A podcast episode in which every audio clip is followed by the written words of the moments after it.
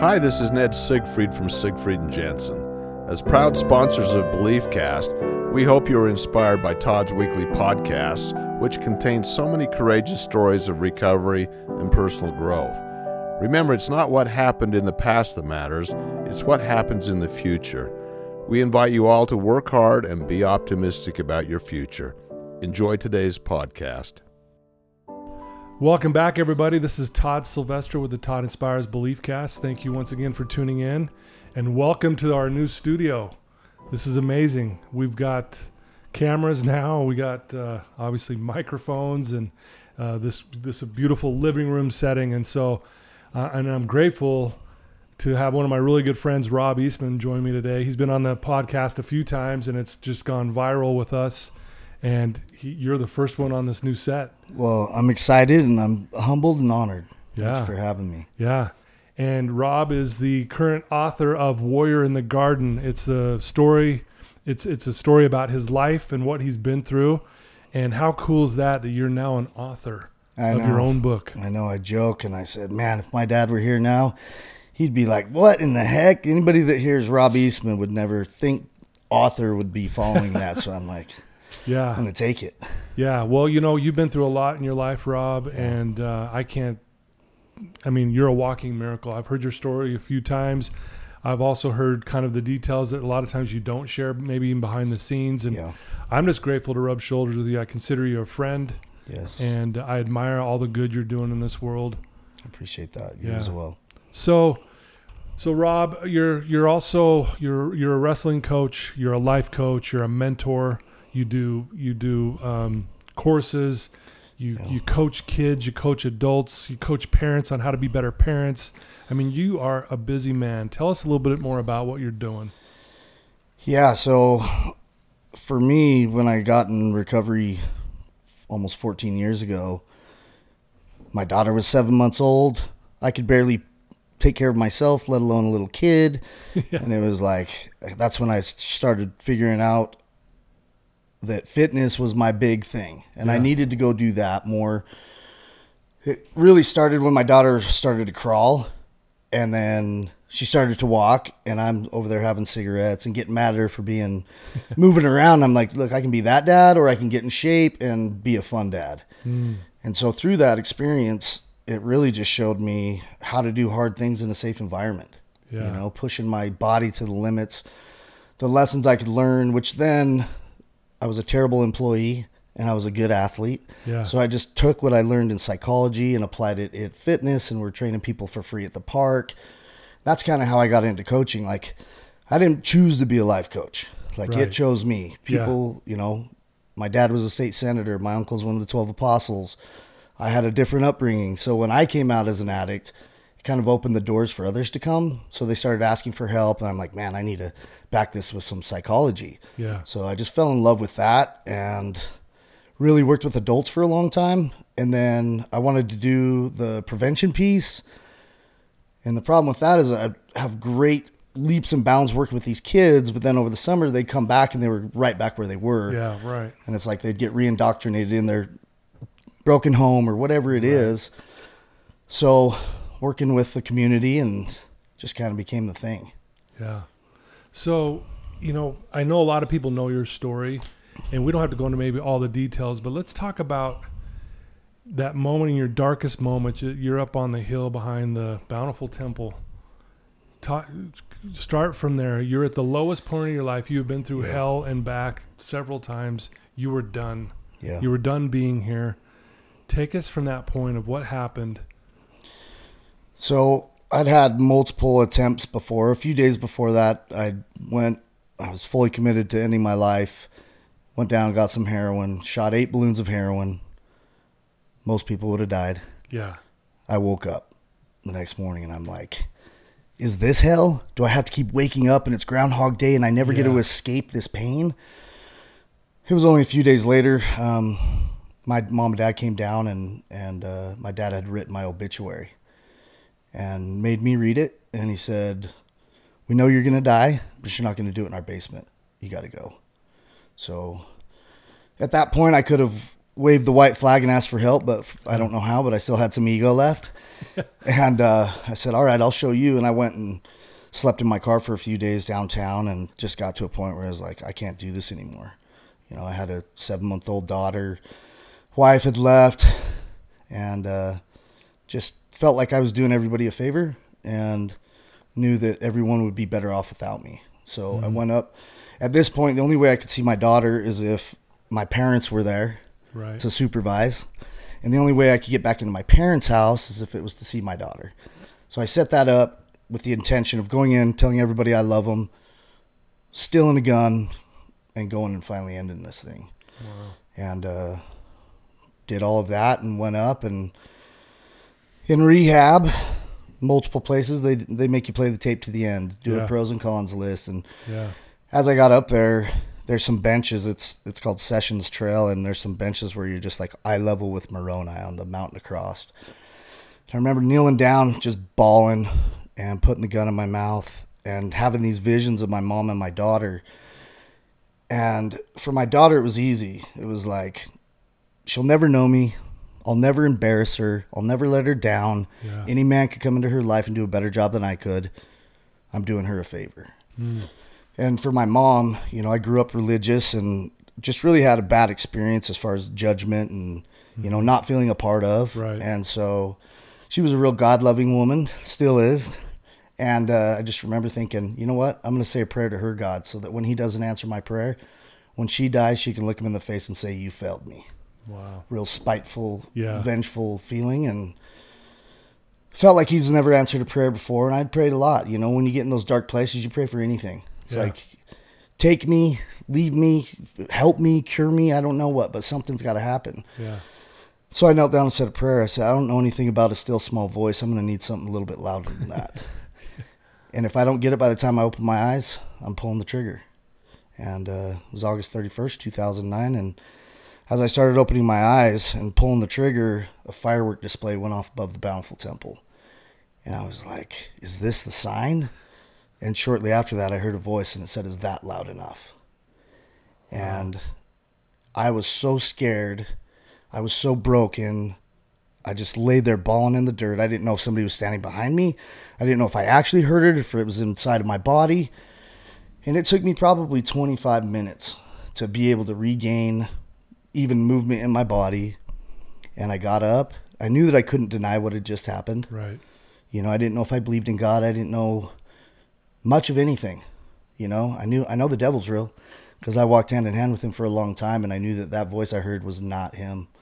And uh, went up, got back down to my car, drove home to my parents' house, gave my dad the gun, told him what I did, and I drove myself straight to the hospital. And that started my recovery journey. And is that loud enough for you? Yeah. I can yeah. still remember every time I, I tell that story, you know, there's those that are skeptical of anything outside of science or anything else. And I was right there with him. But yeah. I think he gave me just enough knowing I'm not that faithful guy, mm-hmm. that I need some experience in there. Yeah. I think he gave me just enough to know that I needed to make some changes. Yeah. Well, and since then, if you will, you've been on fire and and what I mean, right? Like the stuff you're doing in this world is amazing, and the the stuff you do with kids. I mean, talk a little bit about your your work with the community and and really making an impact and being a mentor to these people. Yeah, I think it it really started. I think most people, maybe not, maybe just me. I don't know.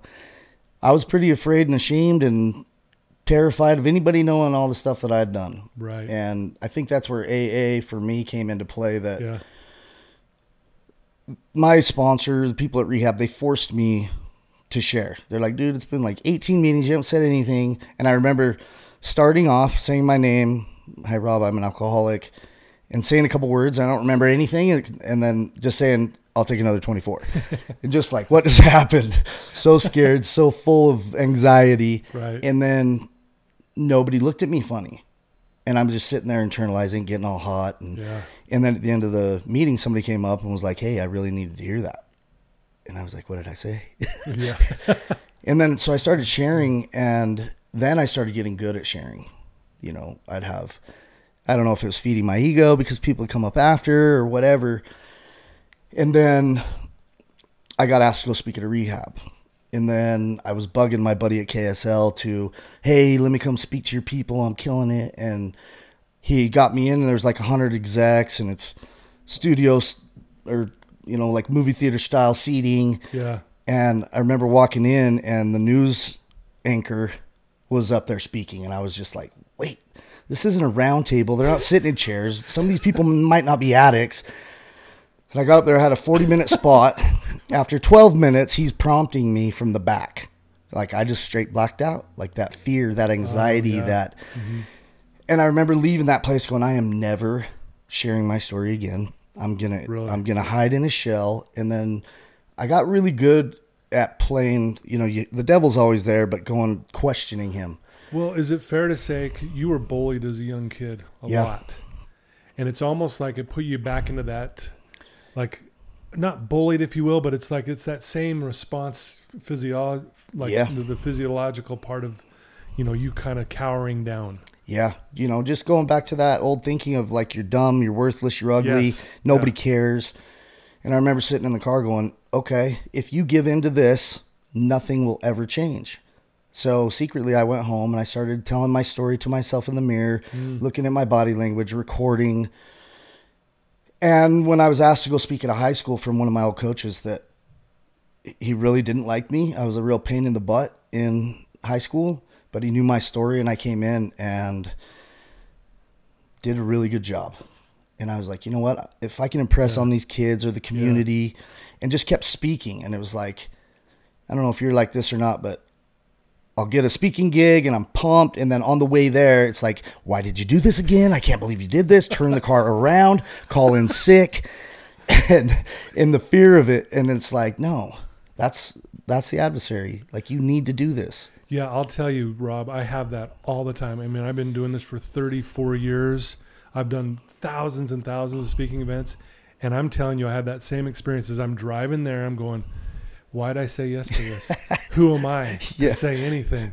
And and I'll tell you, but uh, usually when that happens, I end up having the best experience when I go speak, if that makes sense. Yeah. Right. Yeah. So it's it's funny how common that is. Yeah. so with that, I started speaking, and then you know, just who we were in the in the community, I felt it important. Like for an instance, my dad was appointed the new DUI chairman, which is a big deal. Yeah. That night, I got a DUI, oh, so he had to step down. So it's like every law he's making, I'm breaking. I'm making the newspaper, embarrassing our family, embarrassing his name, which I don't think he cared as much about that as he did. He just didn't want me to hurt. Yeah. And so I felt it necessary. I, you know, you hear it a lot like, I can't get sober here. I need to move. I need to go. And it's like, nah, I need to stay. I need to put these fires out. So I started making mm-hmm. friends with the policemen that arrested me. I started getting involved in the programs to help the community understand mental health, working with fire departments, all these different things of all the people I feared to see in society. I just got real big on exposure therapy. I'm doing all the things that I was afraid of. So think you said something really powerful there. You went back to the people, the very cops that arrested you. I mean, and you just made you just made a decision like I'm going to make it good with them. I'm going to make it right. I, the, That's that's amazing. the first experience was I was training people at Bountiful High in the morning early. And there were some older guys, you know, like our age, or, but there was one a little bit older, and he kept staring at me. And I'm like, I know that guy from somewhere. And at the end, of, after I got done training with the clients, I went over there and said, Hey, do I know you? He's like, Eastman, I know who you are. All, oh, I'm Officer Ross. I Oh, arrested wow. you a bunch in high school. and in that moment, I like shrunk, and I was like, I'm, I'm years clean. Like, it doesn't matter. Like, I need to talk to this guy tell him thank you for holding me accountable. And me and him, he was he ended up being he's the chief of police, so we worked on a lot of projects together, and just he kind of became a mentor to me. And I found everybody's human. Yeah. You know, he was doing his job, I was out burning the city down, and it's like to be able to come back from that. Yeah. And develop real relationships. Then I started going around to my doctors saying, Hey, if I ever come in here, blacklist me. Like I started shut slamming doors and apologizing like my 20 year reunion Wow. i think i spent probably 90% of it apologizing to kids that I may have bullied because you know I got bullied. So the only way to fight back, I became the You bully became the bully. Yeah. and apologizing. And it's Wow. crazy that 20 years later, how many people were like, you know what? You know how much that means to me. wow. It's like we don't know the pain we cause because we're just reacting or mm-hmm. protecting with bad mm-hmm. coping skills. Right. So then it just became like, you know what? I need to clear this deal. I think it's what is it, Billy Madison when he's got the kill list and he Yeah. calls and he's got the lipstick and he takes him off the like. I didn't want to be on anybody's kill list, you know. Right. I, I, I created so much chaos that I wanted to be the light at the other side of that, showing people Yeah. that it that it's possible. And for me, early was like saying sorry was like that was not happening. I would just make it your fault somehow, Yeah. which I think they call gaslighting now. Yes. Yeah. Right. I had a gas uh, flamethrower, and it just came down to where I didn't want to have to be scared anymore. I didn't want to hide, and Well, that's yeah. And what I'm hearing too, you you just here are my fears. I'm going to go face every single one of them. yeah. And it, it was it was pretty easy because, well, it was made easier because growing up, like we had the nicest cars. My dad owned car dealerships. I had big mm-hmm. jeeps. We had pretty decent money, so that became my identity. And then, right after I got out of rehab the last time, my wife left. The bank took everything I owned, and my dad died. And at that point, it was like, don't have the pretty wife, I don't have the cool stuff, and my dad, who would pay for that when I couldn't, is now gone. And so I had to refigure who am I without them, Yeah. and that really gave me no choice but to look in the mirror. And at the start, I didn't love what I saw, didn't love how I felt, and so taking those action steps is really what pushed me to just really enjoy. I'm a bit of an extremist, people would say, but took a cage fight off of Facebook Yeah, at 35 years old because I didn't want to live in fear anymore. You know, skydiving, rock climbing, just doing everything that I was Dude, afraid I, of. I saw this uh, video of you. I think it was might have been yesterday or the day before. You're doing this tricep work work workout with the with the bar. It looked like you had 300 pounds on there, and you're just like just nailing it. And then and then I saw one where you're at the top of this slide at this pool, and you just jump house. off to the side. And anyway, I just I I love the way you live your life. You live it to the fullest now. You have energy you love helping people like the passion you have man it's infectious dude I, I, I you probably know that but maybe but i'm like you inspire me from a distance i mean i know we're not we don't hang every single day but i see the stuff you're doing. And i promise you you know i got a cold plunge in my backyard. You want to know why? Because of you dude. Seriously. I saw it. i saw i saw rob once. He's sitting in his backyard in this freaking trough with ice up to here and he's just just like not even moving. I'm like how is that guy doing this? And you talked about the importance of doing hard things. Yeah. and i honestly rob seriously i was like i'm gonna do what rob's doing it inspired me to go i want to do hard things dude I, I cold plunged last night it was amazing it's like i did it right before i went to bed i'm like and what it ta- teaches me over and over and over again i can do hard things Yeah. I think that's but i hope you know i see that in you I appreciate that. And it's like, you know, we try some people don't like all the posts. Some people don't it's like you gotta live out loud, especially in recovery. And if we don't tell our story, who's gonna? Ooh. and you are loud dude but i love that. That's what makes you you rob. You're amazing. Like i gotta share this and i share this a lot but it really chokes me up when i when i think about it. And you'll appreciate this. And this describes you perfectly. So i had a client uh, that came through our program here at wasatch recovery and every now and then i'll have the clients stand up and just share something that's on your heart today. Well, i don't care what it is. And this guy stands up dude and what he said changed my life and I, I put it to my memory and this actually describes rob eastman. Here's what he said. Um, i tried to find myself myself i could not see. I tried to find my god my god eluded me. I tried to find my brother i found all three. And that's you. Like think about it and be, you went back you're you're you're repairing all the bridges you had burned. You're you're facing your fears and now you're helping people left and right all the time and in that process if i'm not mistaken you found yourself you found your higher power Yeah. and you found your brother the ones that's struggling fair Yeah. Yeah. I like that. that is you dude I like that. It was like I think it started off where we want to correct our fails, and Yeah. losing my dad is like. I was real mad at God if there was one. Yeah. I knew if there was a heaven, my dad was definitely there, and if he was there, he was probably running the show anyways. so I quit praying to God and I started praying to my dad. And a few few months into that, while praying, I just had this feeling, overwhelming feeling, like, okay, so they say that if this God, our heavenly Father, whatever you want to call him, loves us infinitely more than anybody that we could even understand.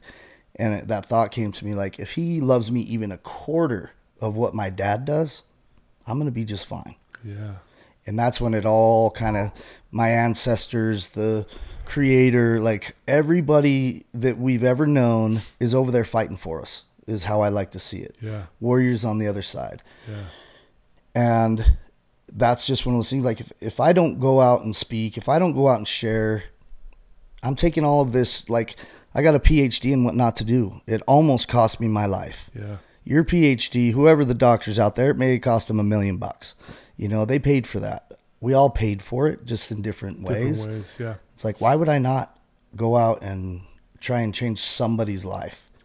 Yeah. And I tell people, it's like, I would do this if I was homeless, and I would do this if I was a billionaire because it's not something I do. It's just inside of me. If I see somebody suffering, really, really hard for me to say no. It's like if I if I turn somebody down and I read about them in the paper tomorrow, I can't live with that. yeah. So I can't save the world. I had to learn the hard way a few times on that, Yeah. but I can share and be vulnerable. Well, and that's what's so beautiful about your book, Warrior in the Garden, is that this is going to allow you to expand your reach, if you will, Yeah. and help so many people. I, I, I want to share something, and then I want to hear your thoughts on just uh, on the book and the title of it, especially. So, I was taught a long time ago because I've written a book too, and, and I'm kind of the same way. When my friends think you wrote a book, like you didn't even read a book in high school. I know, Like I didn't even read a book. Anyway, so uh, I was to- told by a, um, a very important person in my life that said, if you want to leave a legacy, see, if you ask that question to your clients, even, hey, how do you leave a legacy? They'll say, live a good life and treat people good. That's all good. But when we're dead and gone, that will be forgotten. Yeah. The only way we can leave a legacy is we, if we write our story down. So this is you. So think about this: a hundred years from now, some kid after wrestling class, struggling, opens up his book, "Warrior in the Garden." You, you you've been dead and gone for a hundred years, but they're reading your words, and that book's going to change your life. That's how you leave a legacy. That's that. That's badass Yeah. right? So, anyway, tell us a little bit about the book as much as you can, because we want people to read it, obviously, and Yeah. get the book. Um, and tell us why you titled it "Warrior in the Garden." Yeah, so back to what you said about leaving a legacy. When my dad died, we didn't have any recordings of his voice. Like we kept his cell phone on for like two years so we could call it and Just- listen to the voicemail. Yeah, couple writings and things like that, and I was like, you know what? I'm not gonna write because that's too schooly. But I guess I can tell my story, or that's why I started my podcast. Yeah. because I wanted my daughter to know who I was, hear my voice, know what I stood for. And then it just kept, you know, after every podcast or after every speech, like, do you have a book? Do you have a book? And I'm like, dude, I can barely write a sentence and you can't read it even if I did. I got kicked out of type class. So I'm over there chicken pecking the keyboard. It's like, this is just not happening. So one day I was like, there's got to be somebody who can write that. Yeah. You know, I can tell a story, but I don't know how to do it. And, and I just jumped on it and, uh, talk about an experience. Like I thought I was healed. I thought I had worked through everything, but to go back and interview my ex-wives and their moms and people in my life and be in a place where I could hear their truth yeah, was so hard. It's so humbling.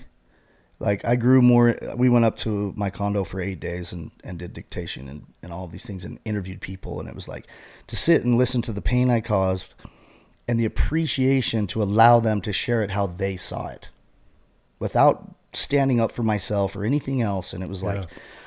and then I remember getting half. I started reading like the twenty fifth chapter or something, and and in this book I went all out. Like, there's no more to, no more to hide. yeah, And I remember reading it and getting so scared and so insecure. Like people are gonna read this.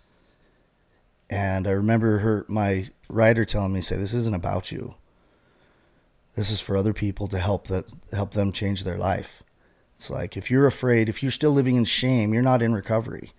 If you can't tell your story, you're not past it. Right.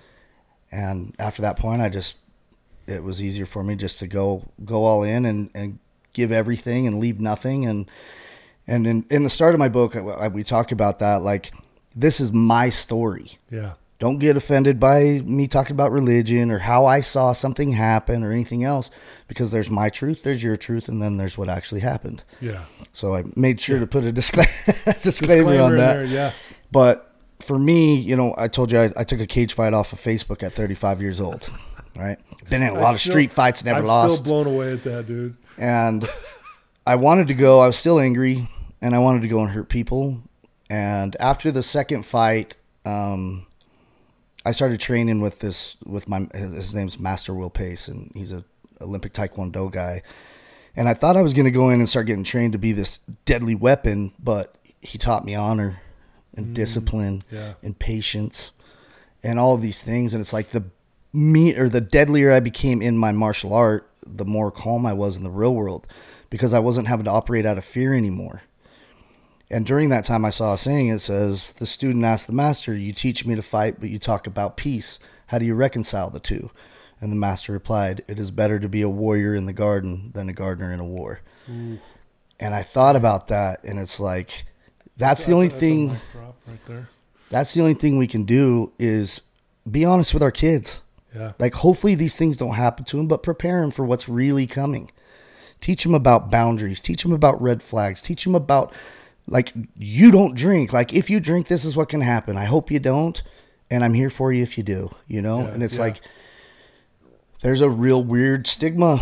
I'm sure it's everywhere else, but here with a very strong religious stronghold and things like that. And I don't hold any Yeah. angst against anybody, but living up to these expectations and being ashamed if you don't add up rather than just saying, hey, man, I, sh- I can learn from that. Yeah. And those pile up. And so I've lived, you know, I've got all these sayings tattooed on me. It's better to stand and fight. If you run, you will only die tired. It's like I spent my life running from my anxiety, from my depression, from being bullied, all these things that I didn't like about myself. I just stuffed with drugs and alcohol. And then eventually, it didn't matter how intoxicated I was, I still hated myself. Yeah. It quit working. So there's two options at that point: take your life, or start facing things.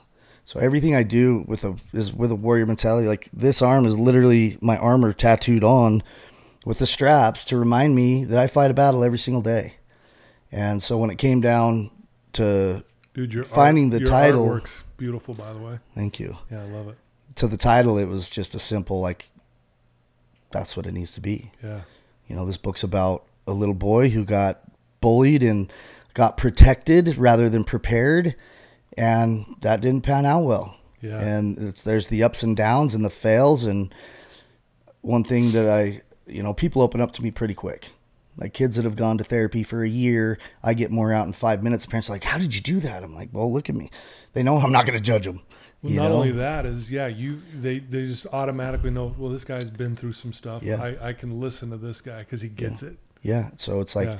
if I'm willing to go all in on all my deep dark secrets, hopefully somebody will be a little more prepared to share the first one Yeah. and then the next one Yeah. and then the next one and let's like we all need to prepare for spiritually, mentally, physically. Yeah. Hopefully nothing bad happens, but unfortunately a lot of bad things happen.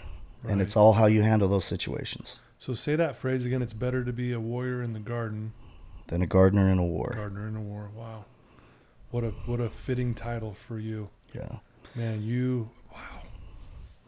Amazing. and that just plays into you know whether i'm working with an adult i'm always working with the inner child or i'm working with the child who's just coming up and seeing Yeah. things for the first time Yeah. we're all in the same boat some people just fake it better Yeah. it's like if if i've, I've made a post today it's like mental health is the one thing humans share in common is that we struggle yet it's the one thing that's so hard for everybody to talk about it's like you break your arm guess what you do you have people sign your cast you're like oh can i sign that it's like but if you're struggling you isolate you don't tell anybody Yeah. and i want to change that i want to scream from every stage every podcast every live every everything in hopes that that catches on. Yeah. You know, that it becomes an easy conversation and that it's a lesson, not a life sentence. Right. And we come together as a community. So I'm hoping this book. I read it multiple times and I cried and I laughed and it's my own story and and everybody I've talked to who's read it says the same. So well, anyone who knows you will love this book, and so. those who don't know Rob, you're gonna want to know Rob. So, what's the best way for someone to get your book? Like, if they want to go purchase this right now. Yeah, so it'll be the book launch is September 27th. It'll be on Amazon, the digital copy first for $1.99 for the first 24 hours. So that'll be the big push. We're we're Yes. trying to help get the word out and and everything else, but that'll be it. And then the book, uh, the hard copy will come out a few weeks later and but I'm really excited for this next step. You know, Yeah. I'm get I'm I'm married and to an amazing woman and who has an amazing story herself and it's like we'd have to get into that another podcast but everything that i do on a daily basis prepared me to step into what she was going through at the time Yeah. and uh, you know being a father i've been a part-time dad you know we get i get my daughter every other weekend and half the summer and then stepping into full-time with three boys and and just trying to be that figure and example it's like man if i hadn't have gone through what i went through i would have no idea what to do Yeah. so it's like I, there's it's kind of funny when you get into these situations and you sit back and you're like oh that's why i went through that it's like just preparing like either you prepare yourself or the universe is going to do it for you it's better to prepare yourself first Yeah. because it hurts a lot less You, I want to jump back just a little bit because you said something really profound, and I want our listeners, especially the parents, to hear this. You said that you were protected but not prepared. Will, Yeah. you, will you elaborate on that? yeah so I, I, think that's a very important. yeah so I, I was speaking uh, to doctors and therapists i can't even remember what the what the group was called but i got up there and i said look so i'll use myself as an example. I was adhd i couldn't sit still in class so i got all these special privileges and my mom protected me from being bullied. She just hugged me and make me feel better. Big ears you know all these different things and it's like they just shielded me from people or shielded me from dealing Yeah. you know playing the hand that i was dealt. It's like hey you're gonna have a struggle sitting still. These are some skills we need to develop. You know obviously it was different in the 80s we didn't have all the information we have now but it's like don't protect the anxiety expose it teach people how to deal with those things we're Yeah. overprotecting we're allowing too much phone time too much you know kids are signing out of gym class because they're embarrassed to get in their clothes it's like you flex that muscle long enough their world's going to get so small Yeah. that drugs, alcohol, or suicide sound pretty great. So when I said that, I said, "Look, we're over, we're overprotecting our kids, and they're underprepared." And at that point, the whole place stood up and was like, "Boom!" Yeah. Like oh, yeah. that's it. I wanted to stand up when you said that. And so it's you know I talk about that a lot when I go out. It's like, how many of you are ready to go to war? And they're like, "What? Like you guys are 16 years old. You're two years away from being military age." Yeah. Are you even uh, ready to step out of the house and live on your own? Like, why do you think you have chores? It's not because your parents hate you. It's to prepare you to take care of a household. Yeah. Why do they make you get up on time? Why do you like you got to be to work? You're going to get fired. The bank doesn't care if you had a bad day. Like all these things that we protect our kids from, the real world doesn't care. So how better can we put them in in these situations to do hard things when it's not going to cost them their job, their wife, their house, their life? Yeah. Like let them cry, let them fall, let them build sketchy jumps, let them, you know, whatever it is, and walk them through it. Yeah. Go sit with them. Yeah. It's like I can't tell you how many times I'm a big fear facer as far as like when I'm working with somebody and they're like, "Oh, I don't like heights." I'm like, okay, we're going hiking tomorrow. We're gonna find a cliff and we're gonna sit on the edge of that thing Yeah. until you see the beauty and you let go of that feeling of fear. yeah. And it's like if we can, you don't have to go sit on a cliff for the rest of your life, but you need to be able to do anything that you're afraid of. see the beauty in it versus the fear. I love that too. Um, I've one of the principles I try to teach my clients is what we focus on increases. Yeah. So if we focus on the fear, it's just going to magnify and it's Mhm. going to shut us down. Versus what you're saying, let's focus on the beauty of it. Yeah. Look at the beauty out there. Therefore, now that increases versus the fear. Fair. Yeah. Yeah. And it's like, I'm sure you've read the five second rule. Yeah. It's like you literally have that choice. Like as soon as I feel anxiety or something, I have a choice. I can think more about the feeling of it, or I can ask it why it's here. Have I? I always take ten deep breaths, ask myself if I've eaten, because most of the time it's because I haven't eaten. It's crazy how much that played into my my life. Yeah. And then what just triggered that response? And then I either go correct it Yeah. or I jot it down and I know that next time something like that comes around that I'm going to be better prepared. But forever I was I was fetal position, could only talk to my mom at 31 years old. Like just couldn't do it. I was And and you saying that, people who know you probably are like, wow, you know, especially these kids. Yeah. That was you. yeah. You know, they can't even probably imagine that. But but that's what I love about you. You did something about that. You faced your fears. You you walk through it. The the part that really stood out to me too in your story, Rob, is I mean, there's so many great things, but that you went back and you you, you became friends with the, the, the, the actual police officers that arrested you and and again just that in itself says a lot about you right Yeah. and anyone listening to this i mean how beautiful that is if there's someone in your life that you're avoiding or this and that is go face the fear and make it right Yeah. i think there's so much power in that Yeah, there was one thing that kind of brings that up. My my best friend committed suicide right a few days after my 21st birthday that he threw for me.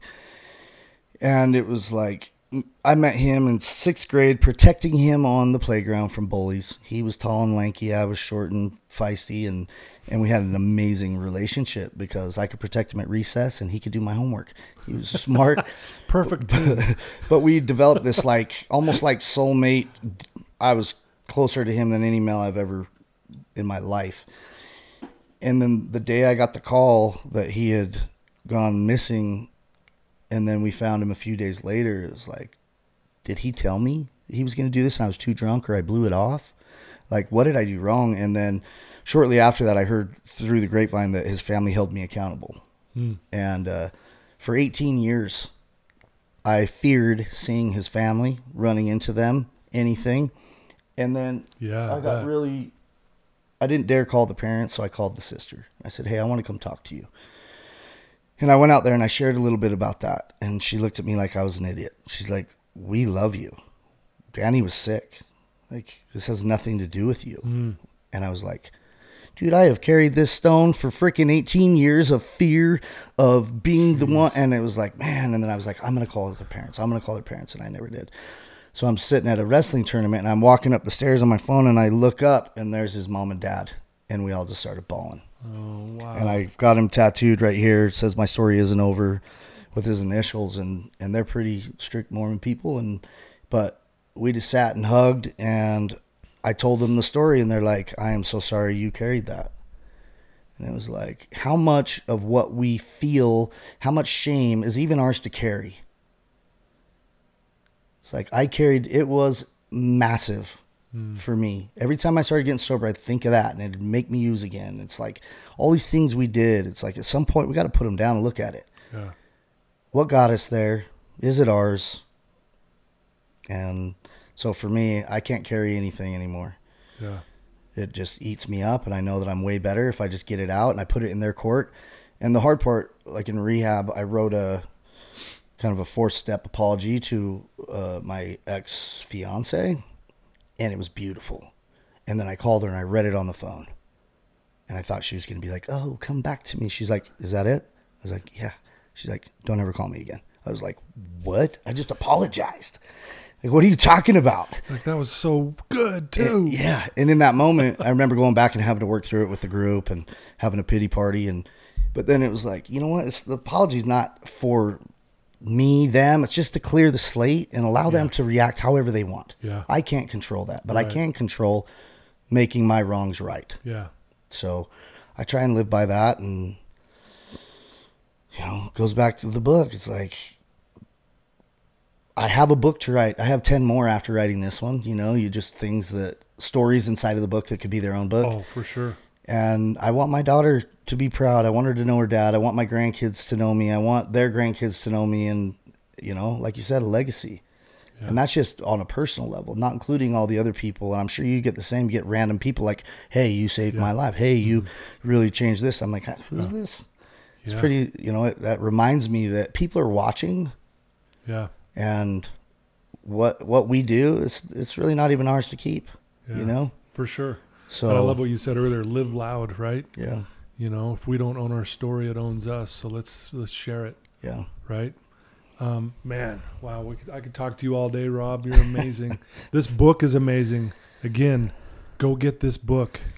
Um, we'll have the links in the show notes and all that Yeah. stuff. But man, this book's going to be all of Rob right here. I mean, all of this energy and this power and this freaking firecracker here, man. Yeah, I'm excited.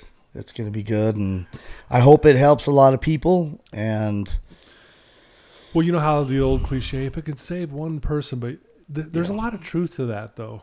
yeah, Like if if there's one kid out there that was thinking about ending their life, and they read your book, and they go, you know what? If I if Rob can do this, why can't I? And I'm going to follow what he's telling me to do. I mean, think about that ripple effect of that person saving their own life because what you what they read from you yeah, the ripple effect of that. So it's not just one life, really. It just, I mean, it spreads out to everyone and every, uh, their whole circle of influence. And Yeah. so, I don't know. yeah, I think you'll save way more than one, but I'm just saying. the- yeah. I hope, you know, that's, that's the idea is to the worth of souls, man, is amazing, yeah. and it's so I don't know. So, you know, men's mental health, it's, it's just across the board, you know? Um, so I have a quote on my back wall here. I, I would love it if you'd read it to our listeners. The meaning of life is to find your gift. The purpose of life is to give it away.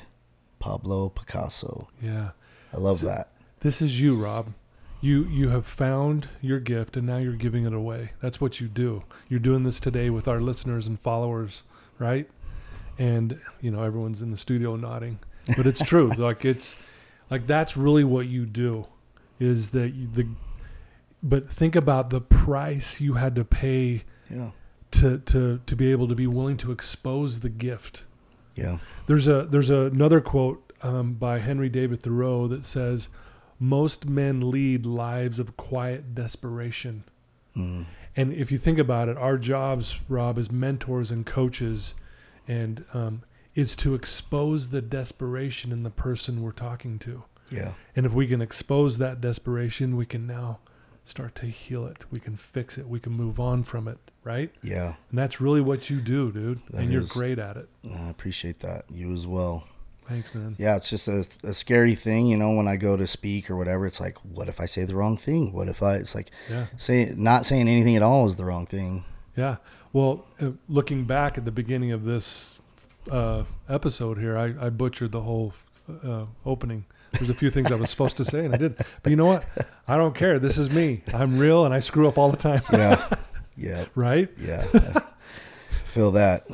So, in closing, I, I would like you to talk to the one person listening to this right now who's in a dark place, who's struggling, who's not sure what to do next. What would you tell that person? And if you'd look into that camera and tell them, I actually was watching a reel today on Instagram that the guy was talking about success and he is a famous actor and he said the only difference in the people who make it and don't make it are the ones who just keep trying. Everybody fails. Hmm. Whether you're religious or not, it's like I talk to people about if you do everything you possibly can to be a good person and you get to heaven they're like hey you did this you can't come in as a parent you wouldn't want the, your kid to be around those people anyways. So i think letting the pressure down learning more about yourself what what got you where you're at who you need on your team to get you out. I think too many people isolate when they just need to reach out. If that's the white flag and you have one ounce left in you just reach out to the right people. And I say right people because a lot of times we want to impress our families or we want our mom and dad to give us that attaboy when really maybe they don't understand it. Maybe they're struggling. So understanding who to reach out to is important. Find the resources. But you are worth it. I've got this shirt. It says warrior And on the back, it says, You are enough, and you absolutely are. Yeah. Wow. Beautifully said, Rob. You are a warrior, and I'm grateful to know you. Grateful to call you a friend. You Thanks for well. doing this again. I think this is your Yeah. third or fourth time on yeah, the show. I appreciate it. so I was telling telling my wife on the way up here, I said, I've met a lot of people, but you're the only person I've ever asked to mentor me. Wow. And there's just something about you that touches my soul and Wow. I feel your energy every time we come in and what you're doing and I just you're you're very inspiring to me and for me that's pretty hard to be wow. inspired because of how we live Mhm. and we're out doing all the things that are on the memes on Instagram and right. all that. It's like I live that, Yeah. but to find another man who I can have as a friend like you is amazing. Wow. So Thank I you. love and appreciate you. Love you too. Thank you so much. That, you just made my day. Thank you so much. Well, you know what? That was beautiful, guys. Um, there you go, Rob Eastman. He truly is the warrior in the garden. Check, go get his book. Share it with your family and friends. Tell them to get the book. If you have a family member who's struggling, get them the book, because I promise you, it's going to touch their soul, and and that's what they need, especially in their darkest moment. And so we'll have the links in the show notes. You'll be able to link right to it and get this book. Uh, we're going to help Rob get to a bestseller. That is our goal because so many people need to hear this. And I can't thank you enough. Uh, what I failed to mention in the beginning is uh, I want to thank my sponsors, uh, Siegfried and Jensen, Wasatch Recovery, and Thread Wallets. You guys, thank you for believing in me. Uh, it means the world to me. And uh, thanks for all, all of you tuning in. I mean, tell me this wasn't amazing. If you didn't feel something in this, I don't know what to tell you because I promise you, you did. This is so cool. First time in this studio where we're filming things, and I couldn't have a better guest to kick this off with than Rob. So I appreciate that. thank you for your time, my So friend. thanks for having me on. September 27th. It's $1.99 for the first 24 hours, so you can buy a whole bunch and send them out to people that you love. It's a great read. It'll definitely touch in and your inner child and kind of take you through this wild up and down roller coaster and, and end with some love and passion. Beautiful. Well, like Rob said, you're enough. Thanks for tuning in. Until next time, love you guys.